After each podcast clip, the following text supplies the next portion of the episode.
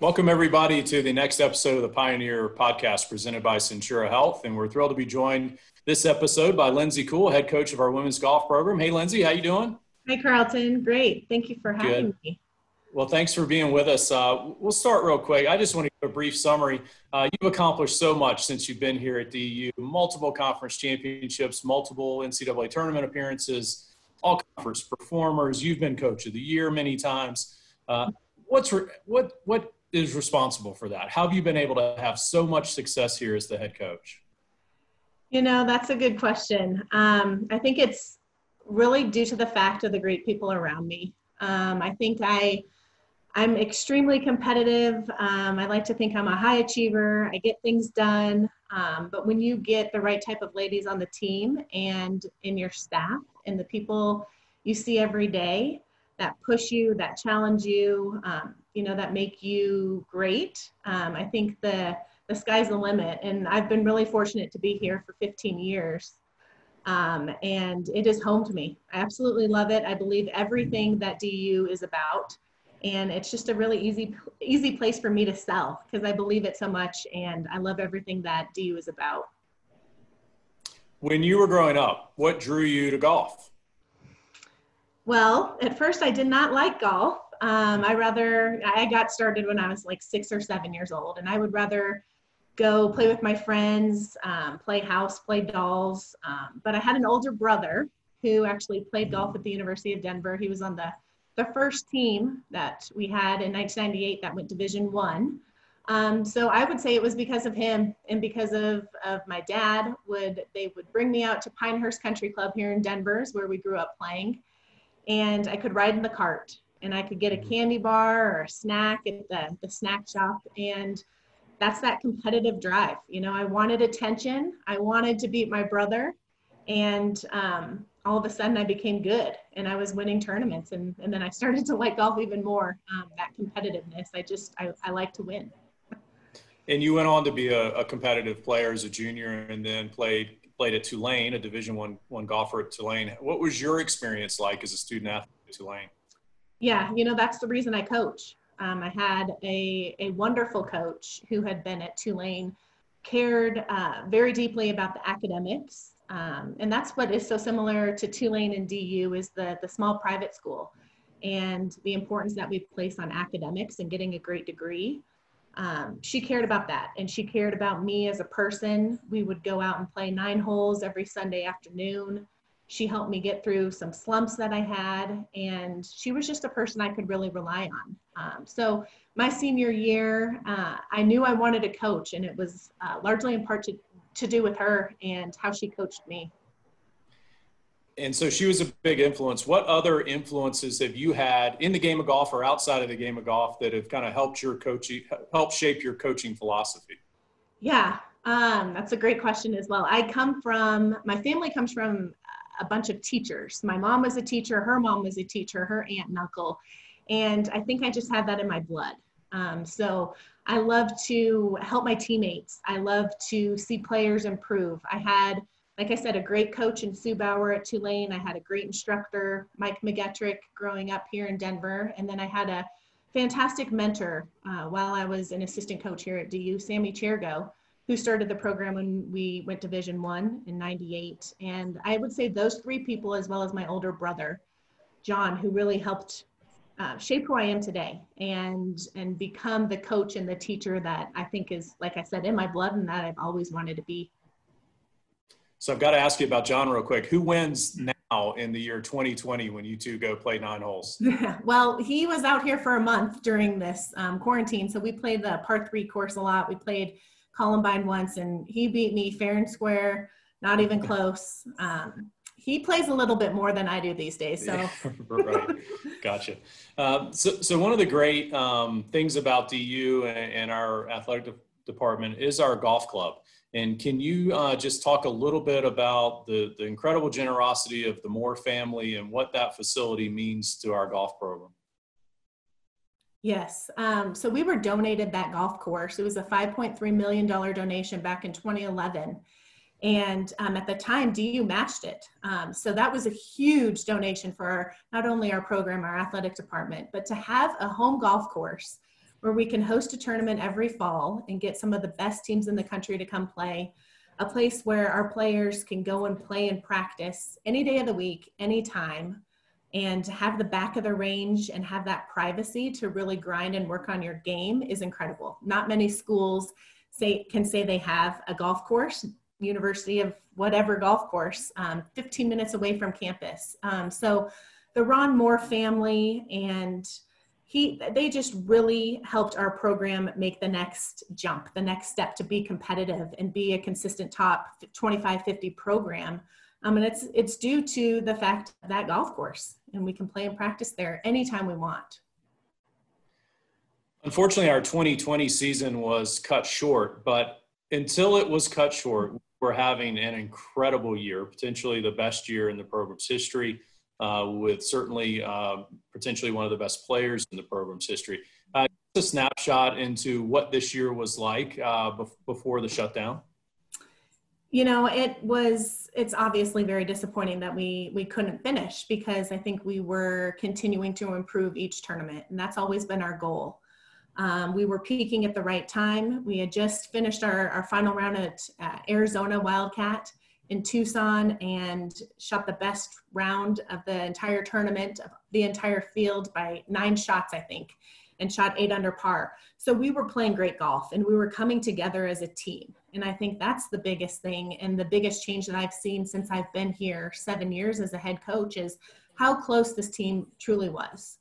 Um, I think we finished 44th this season um, in golf stat, and that's the best ranked finish that we've had in a season in eight years. Um, but to have two two players, Mary Weinstein and freshman Anna Zanusso from Venice, Italy, um, those two were our superstars. Um, Mary's entire career here, the three years that she was here, and Anna being a freshman and setting all the records that she did, um, it was because of those two leaders and the team coming together. But I'm confident that we would have had a good shot to qualify for the national championship this year if we had one.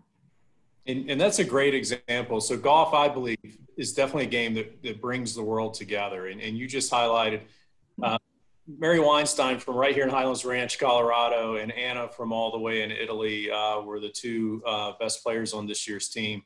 Um, with with Anna, um, talk about that recruiting process. Like, how do you find Anna Zanusso in Venice, Italy, and she comes to DU, shoots 61, ties the all-time round in the NCAA this year as a freshman, qualifies for the Augusta National Women's Amateur Tournament. Uh, talk a little bit about that process. You know, we got her in the winter before she signed, so back in 2017, and I just knew she was going to be special. Um, we recruit a lot on potential here at, within our program.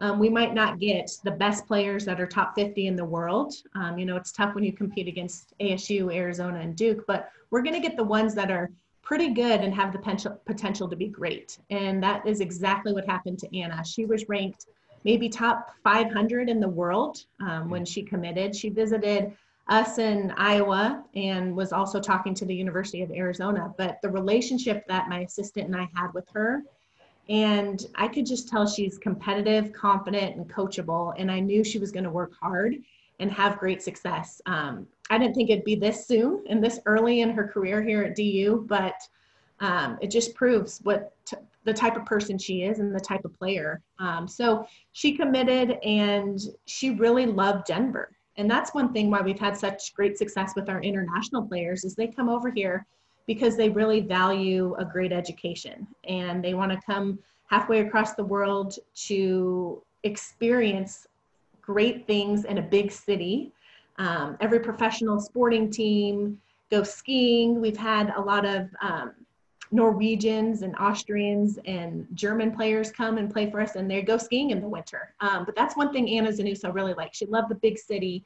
She loved the high academics and um, we had a really great re- relationship with her coaching staff. And she's been so happy to be here and so grateful and thankful. And um, we couldn't have asked for anything better in our fr- in our freshman from italy. You've mentioned a couple of times not only your experience at tulane but you just mentioned here the academic uh, quality that DU offers and that our student athletes perform at an incredibly high level. Why is that so important to your program? Your program is one of the very best here at DU as far as academic performance. You know, it's just the type of players that I look for. Um, I care deeply about academics and having a, a degree um, in case the, the professional golf doesn't work out. I think we've only had maybe 16% of our players that come through the program turn pro. Um, so they they want a really great degree and they want a competitive golf team.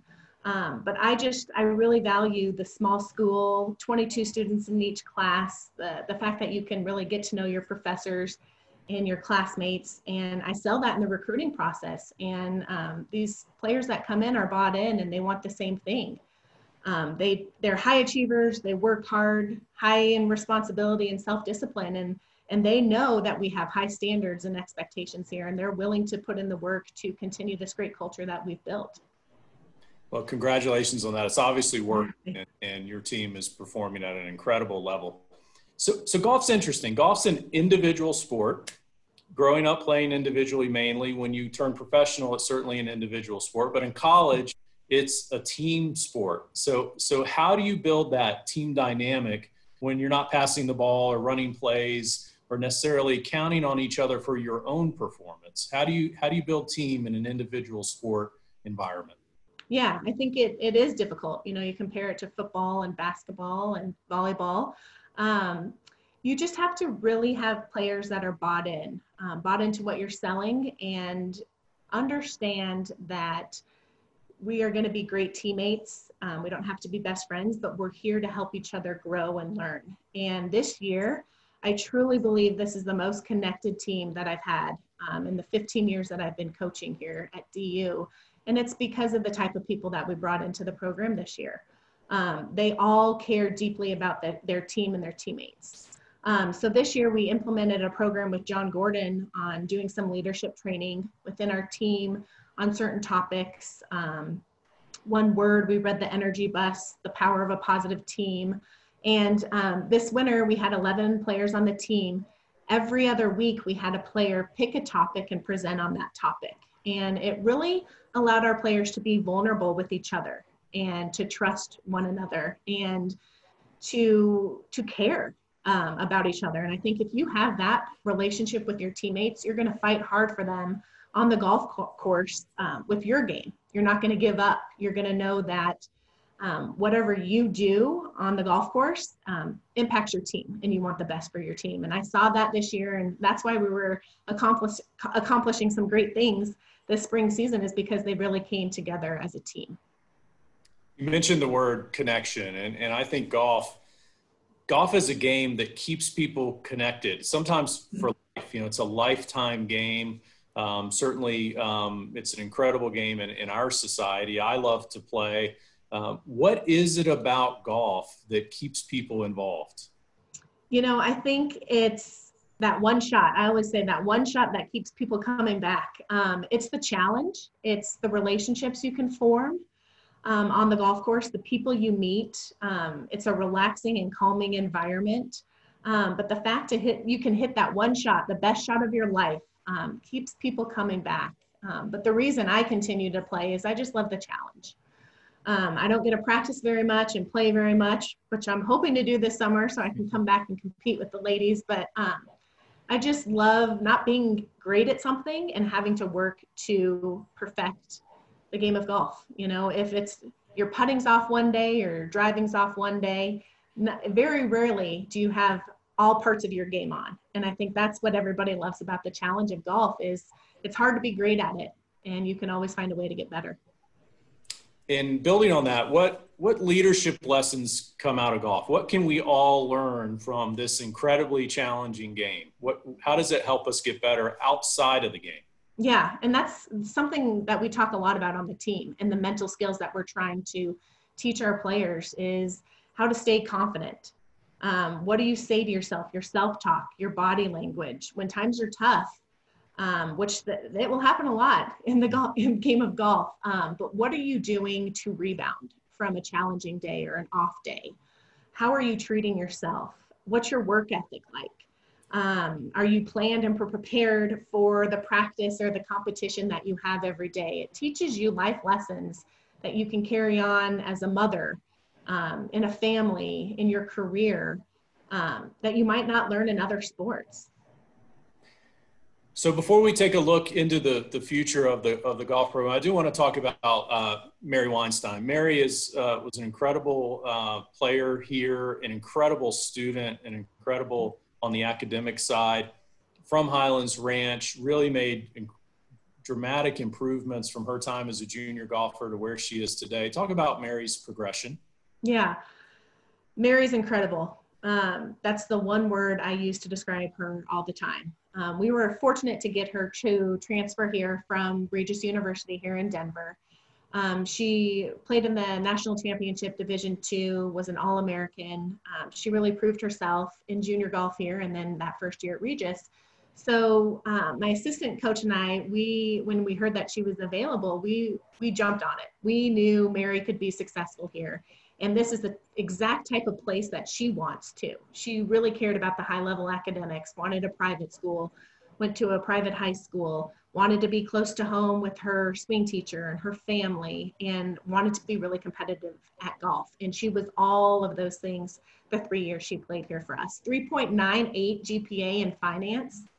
Um, many times did she earn a perfect 4.0, but she set the career stroke average um, record for our program in those three years. She beat it by, I think, 0.56.